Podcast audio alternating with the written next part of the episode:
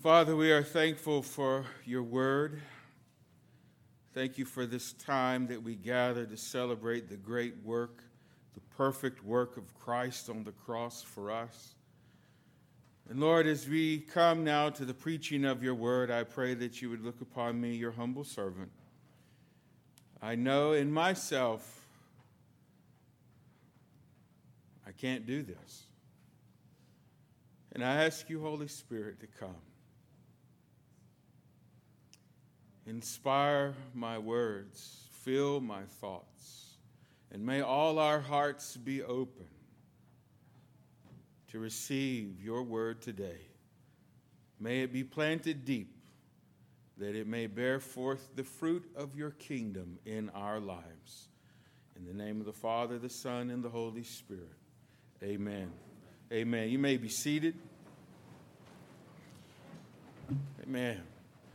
As we all did this morning, because you're here, we got ready and came to church, and there was a family getting ready for church, and their little six year old son was running late, and he wouldn't come out of his room. And the mother said, Come on, Johnny, it's time for church. Get down here. Silence. She said the same thing again. Silence. Then the father went upstairs, banged on the little guy's door, said, It's time to go to church, Johnny. Johnny said, I ain't going. The daddy said, You got to go to church. Johnny goes, I ain't going. Johnny, we're going to church. And then Johnny asked his dad, Dad, did you go to church every Sunday when you were my age? And the dad goes, why, yes, I did, son. And Johnny goes, Well, it didn't do you any good, so why do I need to go? The struggle is real. The struggle to appropriate what Christ has done into our lives. There was an old cartoon strip. They go to invade some little island and they send out a scouting party, and the scouting party comes back and they come back with this response We have met the enemy, and he is us.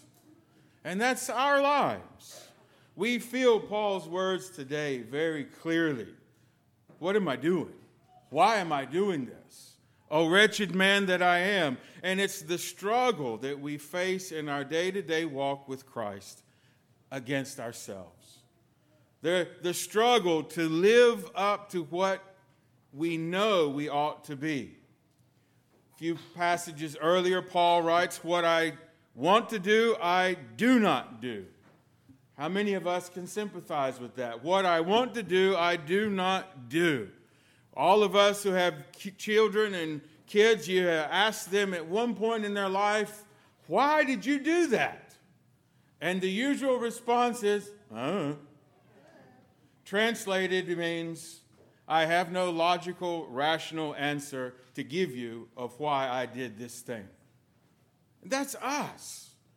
Anybody remember the character from the TV, a TV show called Urkel?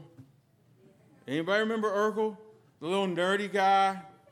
And his catchphrase, Did I do that? How many times do you ask yourself that question? How many times do you find yourself in that situation? The struggle to live up to what you know you ought to be. It's like a civil war in our heart. I'm convinced, after a lot of uh, prayer, that St. Paul was a golfer.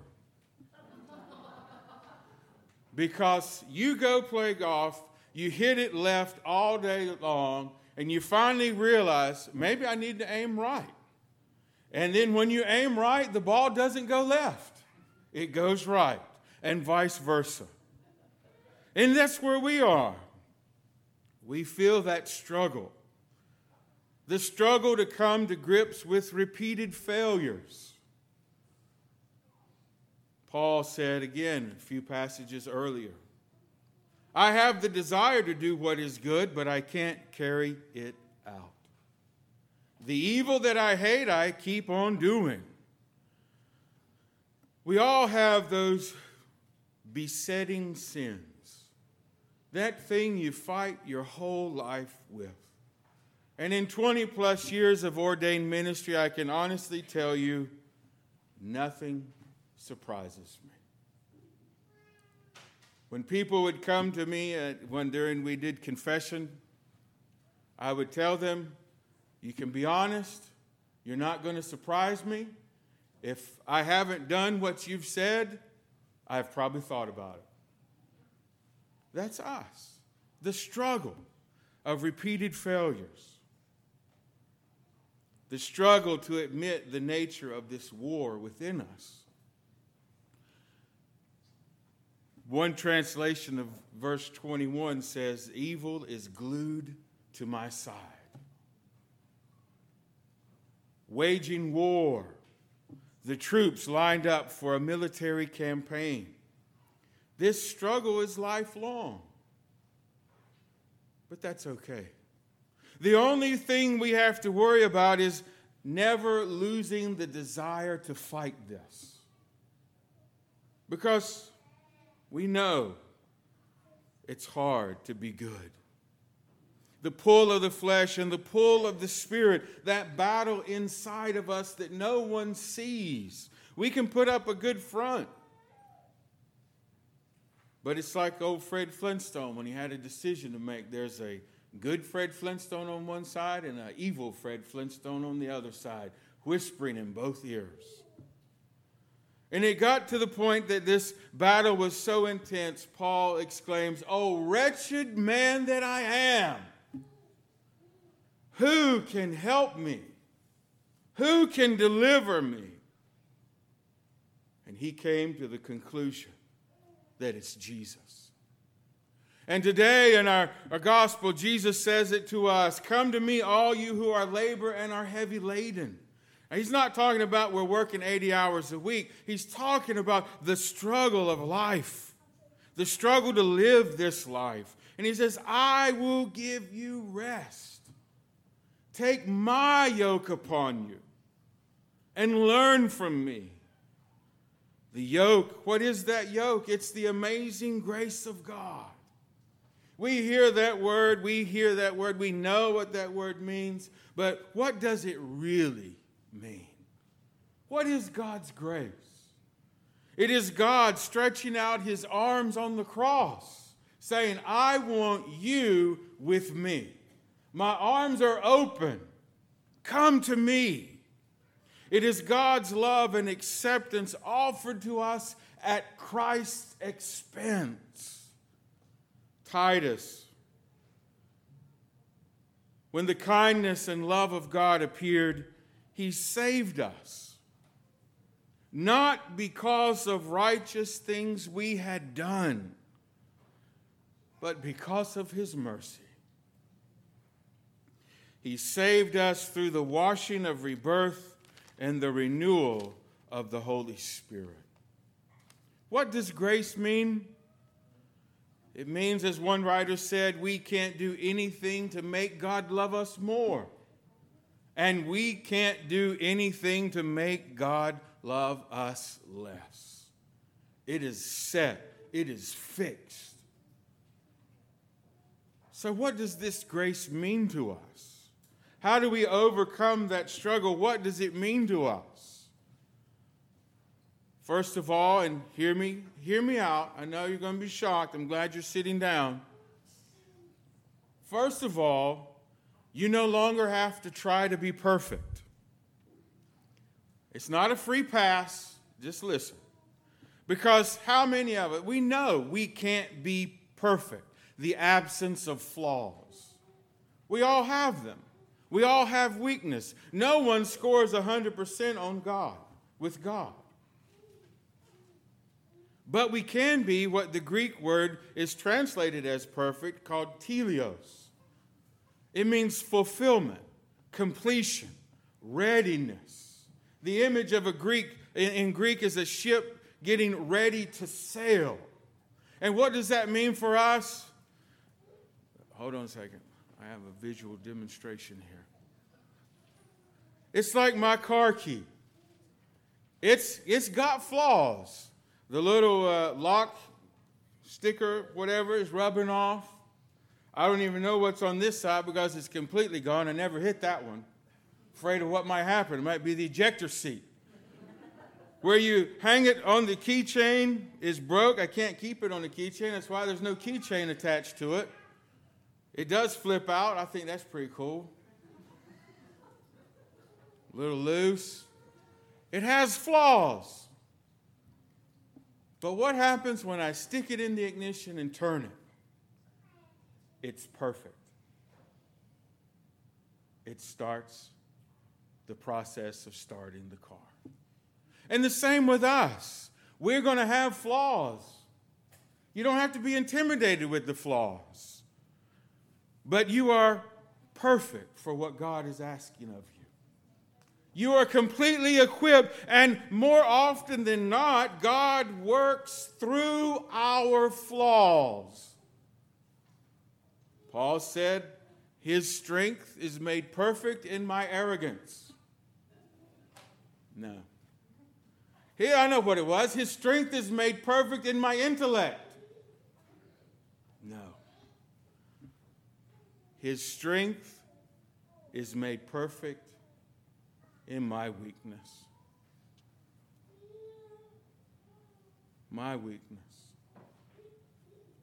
Because God just needs us. If you knew how terrified I am to stand before you today, if you could see what's going on in here and in here, you would be amazed. But God works in our weakness. This grace doesn't give us a free pass, but it does inspire us no longer to live in sin. Because guilt and fear are very poor motivators.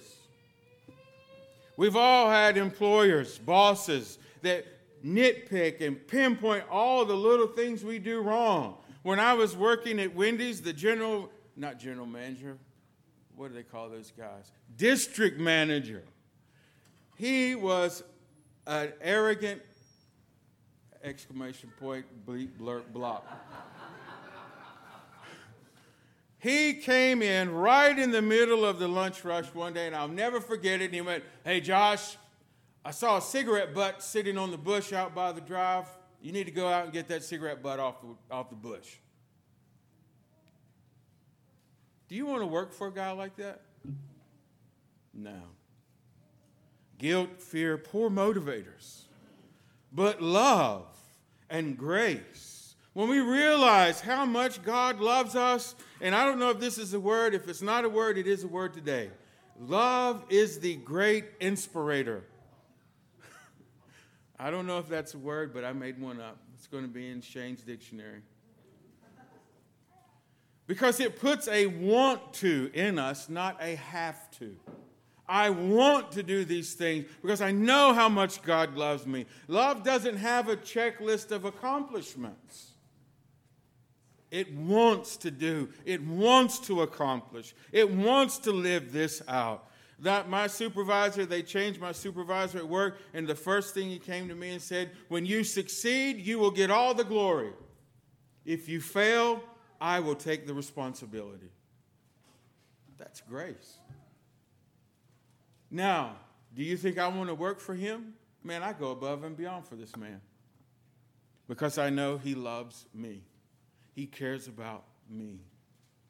He stands with me. How much more God? Jesus. Love. Augustine said this. You're going to hear quite a few Augustines today. So that's my man. Me and he, he, Augustine's got my jam. Who can be good if not so by loving? Love God and do as you please. My head, when I first saw that, I was like, that's a blanket to do what I want. That's not what Augustine is saying. He's not saying, hey, I can go get plastered today, but I love you, Lord. That's not what he's saying. Paul wrote again about the love of Christ compelling us. And when the love of Christ compels us, what pleases us will be what pleases God. Because we're controlled by the love that God has for us. And that involves us surrendering. That leads us to the third thing about this grace. This grace must be received. That's why we come forward during the Eucharist. How? Open hands. I don't have anything to give Jesus. My pockets are empty. My head's empty. My heart's empty. My life is empty. I need something to fill it up. We have to receive this grace. We have to realize how much we are in need of it every day. We have to be willing to face the truth about ourselves in order to experience this wonderful grace of God. There's no reason to hide. What's the thing that Paul said here? There is now, wait a minute, there is therefore now no condemnation for those who are in Christ. We don't have to be ashamed. We don't have to beat ourselves up. We don't have to try to find fig leaves like Adam and Eve and hide behind silly things. You just have to be honest. Jesus, I can't function without grace. I can't move without you in my life. I can't do anything without you. The message translates part of this passage today from Romans like this Instead of redoubling our own efforts, simply embrace what the Spirit is doing now. And how do we embrace that? Leads us to the final aspect of this grace a mindset change. Paul said, For the mindset on the flesh is death but the mindset on the Spirit is life and peace. What does it mean to have a mindset on the flesh? Well, first of all, you're ruled by appetites. It's about what I crave and what I see. It's about instant gratification. It's a lot like what Freddie Mercury sang a long time ago I want it all, and I want it now. That's a mindset of the flesh. It's always feeling that something is missing, that something is not good enough. That's a mindset of the flesh, on the flesh. Because if you really look at our lives, we're okay. It's also, as our founding fathers aptly wrote it, always in the pursuit of happiness. Happiness is from the same root word, happen. Things happen good, I'm happy. Things happen bad, I'm not happy. And it's amazing that, you know, always in pursuit of happiness we can't catch it.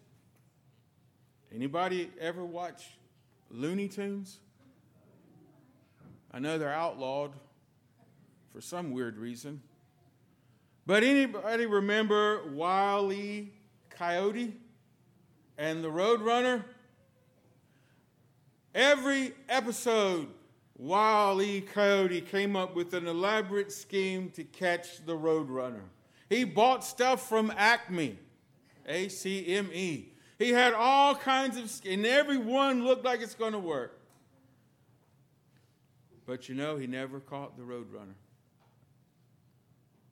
The same is true. If our mindset is on the flesh, we will never catch happiness. Never. Because there will always be something that looks better, feels better, smells better, tastes better.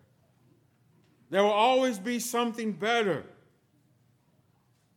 What's the mindset of the Spirit? On the Spirit. It's ruled by surrender. I am not my own. That's the mantra of a Christ follower. I am not my own.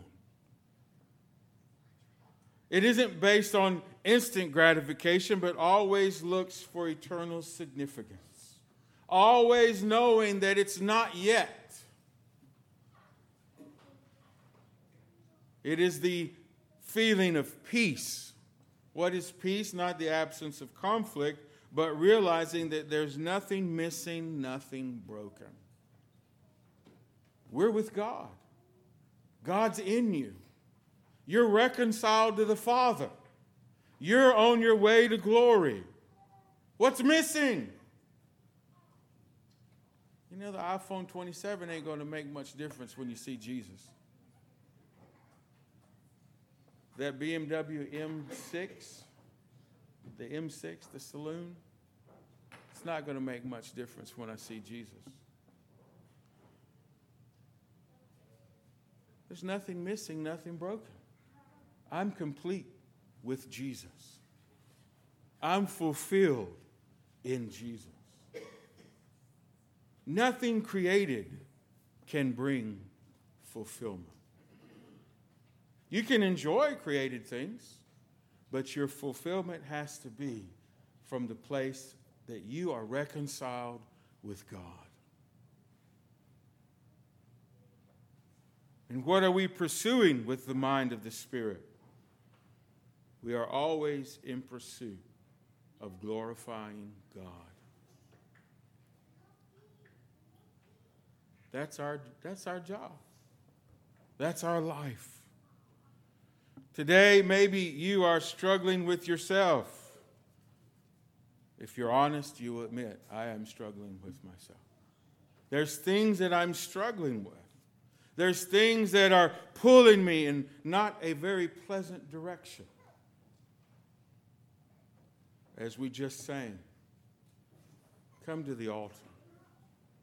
Come to Jesus because grace is here.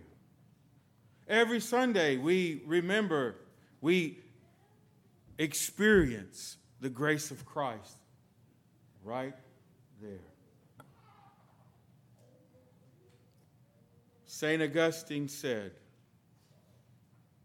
in an Easter sermon if you receive the Eucharist well, you are what you eat.